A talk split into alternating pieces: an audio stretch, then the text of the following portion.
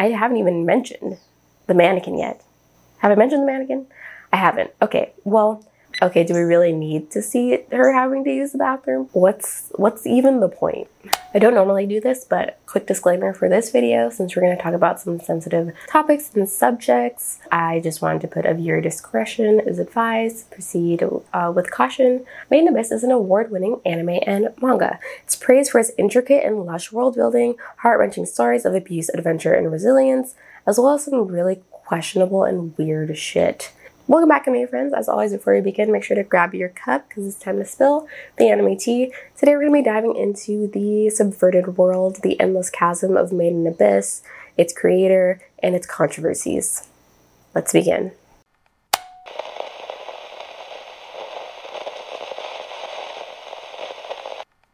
To give a little context to the world of in Abyss, let's talk about its main plot, which follows a young girl named Riko who lives in an orphanage where other kids who have lost their parents to the abyss live and learn to become cave raiders themselves. One day, after going on a raid, Riko gets saved by a young boy who turns out to be a relic of the abyss. We also learned that Riko's mother has gone to the bottom of the abyss and that she has sent Reg and a message for Riko to go down and find her. Therefore, that's how the wonderful, wholesome adventure of Made in Abyss begins. Except it's not wholesome at all. It's actually gruesome, terrifying, and awful in the best and worst way possible. The adventure show that's not afraid to get a little gruesome with its young characters won Anime of the Year in 2017 and has been critically acclaimed for years. Yet why do so many of its fans claim it's a difficult series to recommend to their friends? Why does it spark debates on whether certain scenes are good storytelling or just unnecessarily traumatic? In order to understand why fans both love and hate the series and have trouble recommending it to other people in their lives, we need to dive into the mind of the creator, Akihito Tsukushi, who is the mangaka, and the incredibly intricate world that he has crafted in the abyss.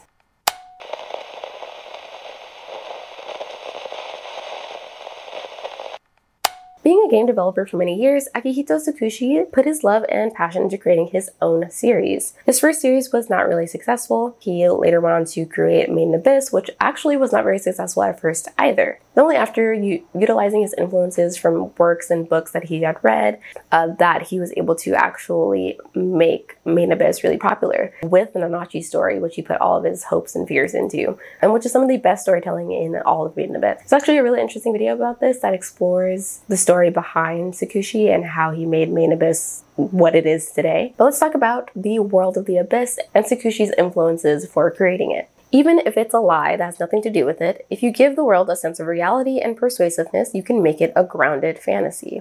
The grounded fantasy of Abyss seems to be what led to its main appeal. Its intricate world building, filled with fantastic characters and settings, is paralleled with the characters who are just, for the most part, very normal children. Except for Reg, who is a relic known as an Aubade, who is like a super rare, super powerful mechanical being. But besides that, Riko, even Nanachi actually are pretty normal characters that have been um, mentally and sometimes literally physically affected by the abyss. And Tsukushi put emphasis on wanting to create characters who were fairly normal and would be able to feel honest and real. And you can definitely tell that Tsukushi spent a lot of time in developing the abyss. He says that he was actually inspired by an image of a tree. If you expand the microscopic world like that tree, you can create interesting things.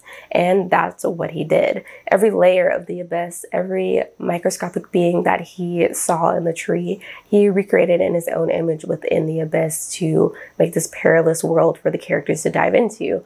And that's what makes it feel, even though it is so fantastical, what makes it feel so authentic. Each layer of the abyss has its own environment and therefore its own strains on the characters as they dive deeper within them. This world full of suffering is very much intertwined with the characters and what they go through, and therefore very much intertwined with the controversies that we will talk about.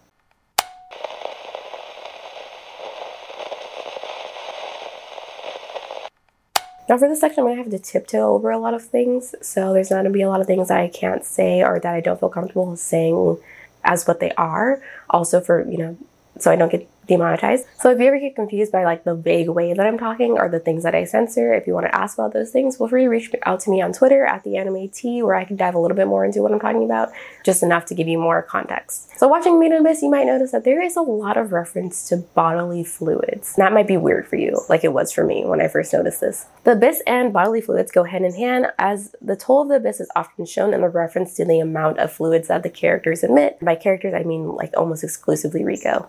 Besides like the normal things that are related to gore and those types of bodily fluids, there are a lot of references as well to number one and two activities, if you catch my drift. In almost every other episode, there is a scene where they reference Riko having a bowel movement. And it's at first like, oh, okay, yeah, she's gonna have a bowel movement. She's human. We've established that. She's gonna have to go to the bathroom. This is normal. Uh, but it gets to the point where it's like, okay, do we really need to see her having to use the bathroom while they go down into the last chasm of the abyss. This is supposed to be the most intense lead up, like to the climax of the story. Uh, Riko and the others going to the final layer of the abyss, where, in which they cannot return because if they do, they will not be human anymore. Yet that is subverted with Riko having to use the bathroom. What's what's even the point? Why does every other show that just briefly mentions this or does it for like comedic relief can glance over like the fact that people have to use the bathroom, but for this show, we always have to know that Riko has to always go number two. As someone who has had altitude sickness, I can understand why the show might reference certain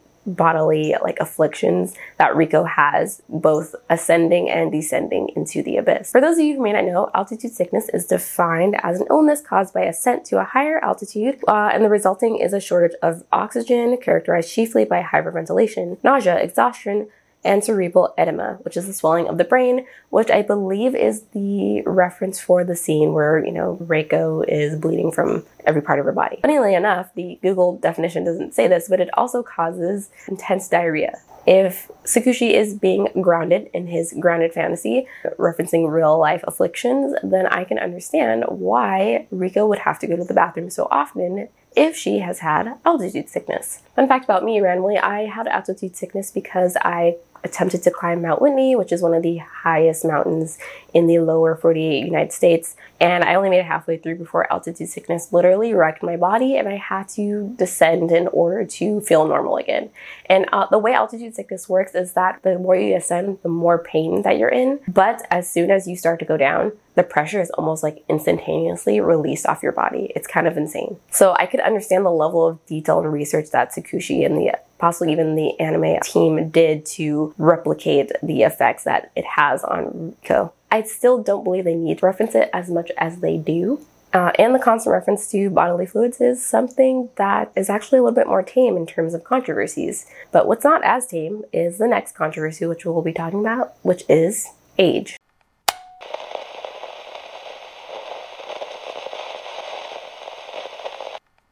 Being a mature series, Made in Abyss explores not only the deadly world full of creatures and poisons that cause irreparable harm to whoever chooses to enter, but also the lives, the situations, the reasons for the young protagonists to have to find their way through it and have to live through all of the awful things that the Abyss has to offer. It's led many fans of the series to question why the main characters have to be so young. If you did not know, Riko is about 12, 13 years old. Reg is supposed to be the same age, and I think so is Nanachi. Doesn't really make sense why these young kids would have to go to the bottom of the abyss when literal adults who go to the bottom of the abyss never return, usually. It's a very perilous journey not made for children. And I think that Tsukushi was like, yeah, that's basically the point. It's not made for children, and that's why I want to show children doing it. I mean, Tsukushi is not alone. There's lots of other mangaka creators and anime creators who use young protagonists to appeal to the young audience that their works are usually geared for like lots of shonen and shoujo series, have protagonists who are in their early or mid teens to relate to the audience uh, demographic that they are trying to pertain to. But the interesting thing about Made in Abyss is that it's actually geared towards an older audience. The magazine that Made in Abyss uh, is published in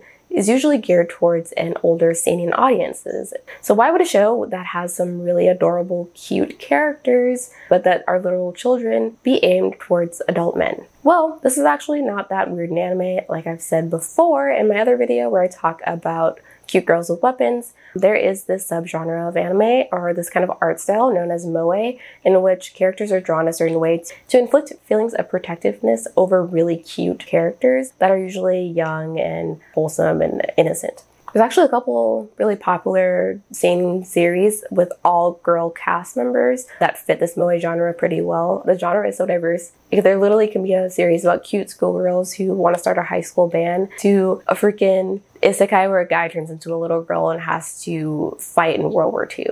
Like it's just the spectrum is all over the place. The only thing that these shows have in common is that a cute girl is at the front and center. What's particularly interesting about Tsukushi himself though is that he says that he did not used to like to draw cute characters. He says I couldn't draw a cute character or rather a round character. I focused on how to draw creatures with many warts and how realistically the cut surfaces of those warts should be drawn. One day a junior came in and he draws around in cute pictures. It was really popular with people around me and I thought, oh, the times have changed. So I took him in and started drawing together with him. He chose their character designs meticulously, you know, because they were popular at the time, you know, to try to help boost his manga. But I think that there was also just this maybe purposeful, maybe accidental intention to create a really harrowing story with characters that did not look like they belonged in the story. The main kind of secret superpower of the moe genre and the art style is that it allows the audience to really connect with characters without really having to know a lot about them fairly easily. And this is because the characters'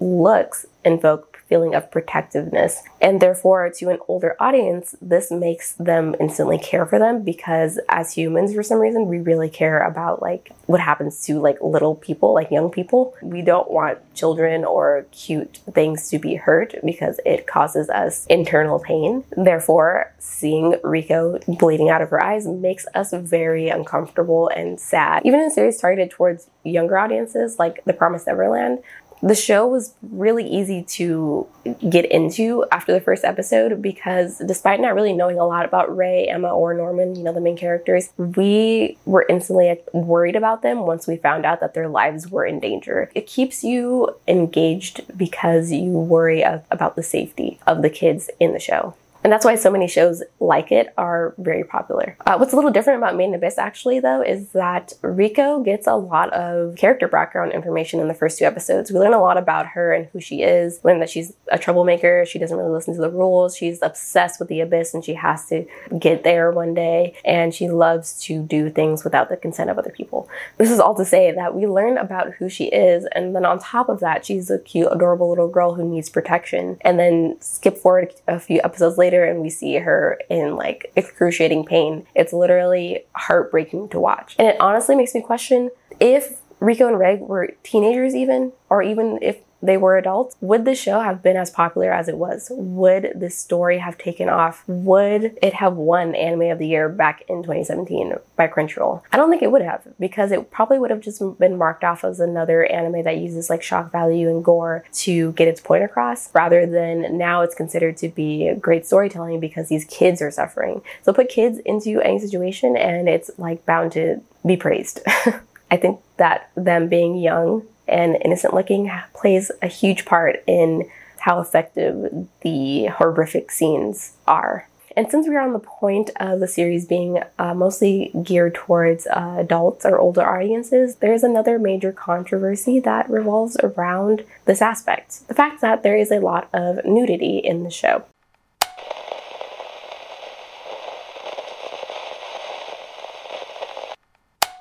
Now, nudity in Japan is kind of seen differently as it is in the US. I lived in Japan for a while and I've been to onsens. I've seen many different body parts of other people because when you go to those places, you have to be completely naked. It's normal for people to bathe together, and nudity is a little bit more normalized. Uh, whereas in the US, it's kind of taboo. You will be criticized and ostracized. I think even more so when it comes to depicting children. And in lots of anime, it's normal to depict children in this way, especially in scenes of bathing. There's actually a My Neighbor Totoro scene. Father is bathing with the daughters in the bathtub together, and that's normal. That's like a way of family bonding. Um, but here it was seen as like weird. It's never with the intent of malice. Where people have concern with Made in Abyss is that, you know, there's no nonsense in sight. It's usually just Riko, like either getting punished by being strung up naked for whatever reason, or, you know, she's in a situation where they have to take her clothes off because they she soiled them because she's been through some terrible, awful situations, you know? And then she'll just like strut around without any clothes on. And then that's when people are like, what the heck is this show?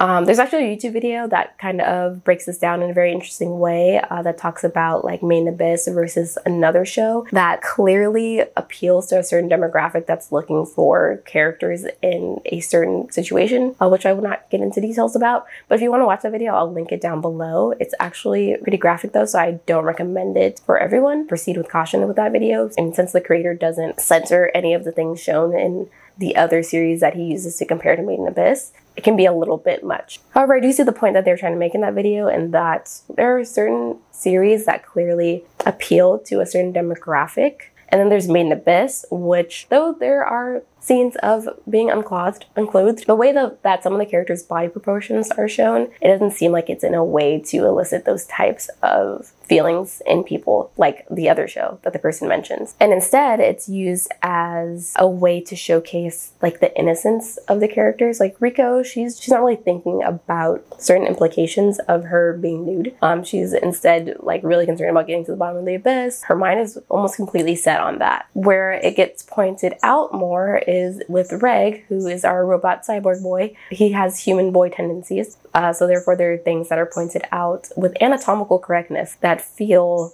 concerning to some people. I can understand why because it's referenced so often. Like if it was a, maybe a one or two time thing, you know, where someone points out, you know, this normal thing that happens to a good portion of the population on occasion, especially when they're going through puberty, then it'll be like, oh yeah, that's normal. I've seen that in like American movies. When it's a constant reference when lit- when literally in the movie, which I'll talk about a little bit later, they show it. It can feel like this is weird. like this is this is not necessary and it makes me uncomfortable. But still there are some that can argue that the point of this is just to show how the characters feel for one another. Reg, he is very aware of his body and Reg and Riko's body, and that is why we have certain scenes with him. Whereas Riko is more oblivious and innocent and she's not really thinking about those types types of things. It kind of emphasizes the youth of the characters and again adds to like the modification of them. Like, oh, these are just kids. They don't really know what they're doing or talking about they go through embarrassing situations. Like, this is normal. I've been there at one point in my life when I was a kid. It's supposed to be relatable. It's supposed to be part of the grounded fantasy. I mean, it's up to you at the end of the day. If, it, if something makes you uncomfortable, then do not watch it. I, I, there's no shame in that. Now that we've discussed some of the major things that make people uncomfortable in the show, let's talk about the creator and how his world building and how his characters and how his desires play a part in his story.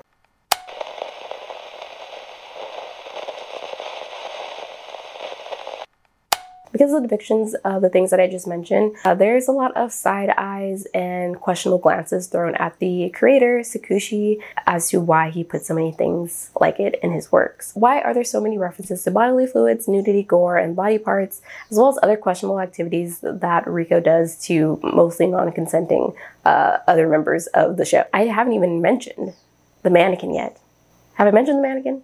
I haven't. Okay, well, there is an interview that Tsukushi has done on a YouTube channel that's kind of popular in Japan. It has like almost 800,000 subscribers, where the guy goes in his house and they do a house tour of his stuff and like his workplace and his influences for Made in Abyss. Sounds great, right? Well, at one point in the video, Tsukushi points over to his mannequin.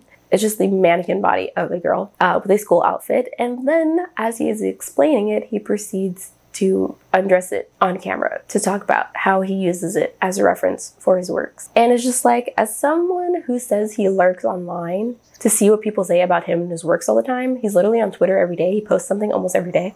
You would think that he'd be aware of how weird people think that he is and the certain things that they say about him. It makes it easier for people to draw lines between what he draws, what he creates, what he's talking about in his show subliminally, and what he actually shows in his house and the things that he talks about and his references for his grounded fantasy. So people often make the conclusion that Tsukushi likes to draw certain which I will have to censored. And according to the Google Dictionary, a is a form of sexual desire in which gratification is linked to an abnormal degree to a particular object, item, clothing, or part of the body, etc. And there are many references to certain things that could be the case for Tsukushi in Made in Abyss. Uh, all the things I mentioned before, honestly, could uh, fit into that. And it's not to say that, that this is definitive, like this is his thing. This is just lines that people are drawing from his work to the creator himself and are all alleged. So I, I'm not saying this is all for certain. It's just what people have come to the conclusion of in, in form of opinion. But that is why a lot of the things shown are question. That's why people are concerned with the emphasis on certain things. And what's super interesting is that now that we are in season two, there's lots of references to this concept that people go into the abyss in order to kill to their desires. Like all the characters that are in the village in season two have turned into creatures that are obsessed with fulfilling their values and desires, which is what I will call it now. Uh, things like being stepped on and touching cute, soft, fluffy things, desiring human skin, smells, and all other types of kinks, if you will. Things that add to the world building, but also could not be added to the world building and still would make sense. Like there's other ways to depict the world without having to showcase the certain things that they show, but they do show them, and that makes it all the more suspect especially since the main characters of the series are children you know, it wouldn't be as weird if they were all adults. It would just be like a normal uh, desire. But since the depictions are children, it's a lot more concerning. And it's this type of stuff that makes anime fans not want to be anime fans sometimes because this is like riddled all over all different types of anime and it just feels like garbage. Like I hate, I hate, I hate this part of anime like with so much passion. And Virtus Joe actually made a really good video about this that I will put in the description as well that you should watch because it mostly just begs the question like, why is this necessary? Does it actually mean anything? Is it providing something important to the story that couldn't have been expressed in another way? And then, then you know, on the opposite side of the debate, people will just say, well, it's just art. So it doesn't really matter. It's just an artist expressing himself through art. You can interpret it in any number of ways. At the end of the day, it's up to us, the, the audience, to decide like how these things make us feel and if they should be concerning or not, if it affects the way that we enjoy uh, Made in Abyss or not. And I will let you guys decide that for yourselves as well. Do these things affect the way that you view Made in Abyss, uh, the, affect the way that you enjoy it? At the end of the day, I always like to say, like, if you're f- truly a fan of a series, then you should be able to criticize something, to be able to look at things objectively and try to pinpoint things that make you uncomfortable or question why things happen a certain way. And I think that's what a lot of audiences should do with Made in Abyss. I know it could be harder for some younger audiences who might watch Made in Abyss to do that. And I want to implore, like, whoever is your guardian to help you make more um, informed decisions and, like, really dive into questions about the things that you consume. Because if we just accept these things as they are, it can be pretty detrimental to our like our mental health and our ideas of the world in the future. So adults, question the things that you watch younger audiences question the things that you watch as well. You don't have to accept things because things are popular. You can question something. Uh, you can say things are weird. I can say that the movie was weird and I hated every aspect of Dawn of the Deep Soul. Hated watching it and I hated that I had to watch it in order to watch season two. And I hate that no one on my anime list, that at least of the reviews that I read, talked about how freaking traumatizing all the events that happened in that movie were. I feel valid in saying like that movie is traumatic and garbage and I hated every second of it, despite it being a really good story. It's perfectly fine. We can call call all the crazy things that happen in Made in Abyss, all the questionable things that happen with its creator, um, and still enjoy the story for the most part. We just need to be able to talk and discuss about it. And it's not like season two of Made in Abyss has been any better. It's been just as fucked up as the rest of the series. I could have gone deeper into the controversies of Made in Abyss. Yeah, I only have the bandwidth to talk about it so much, and I've already been talking about it for about an hour, so I'm at my limit.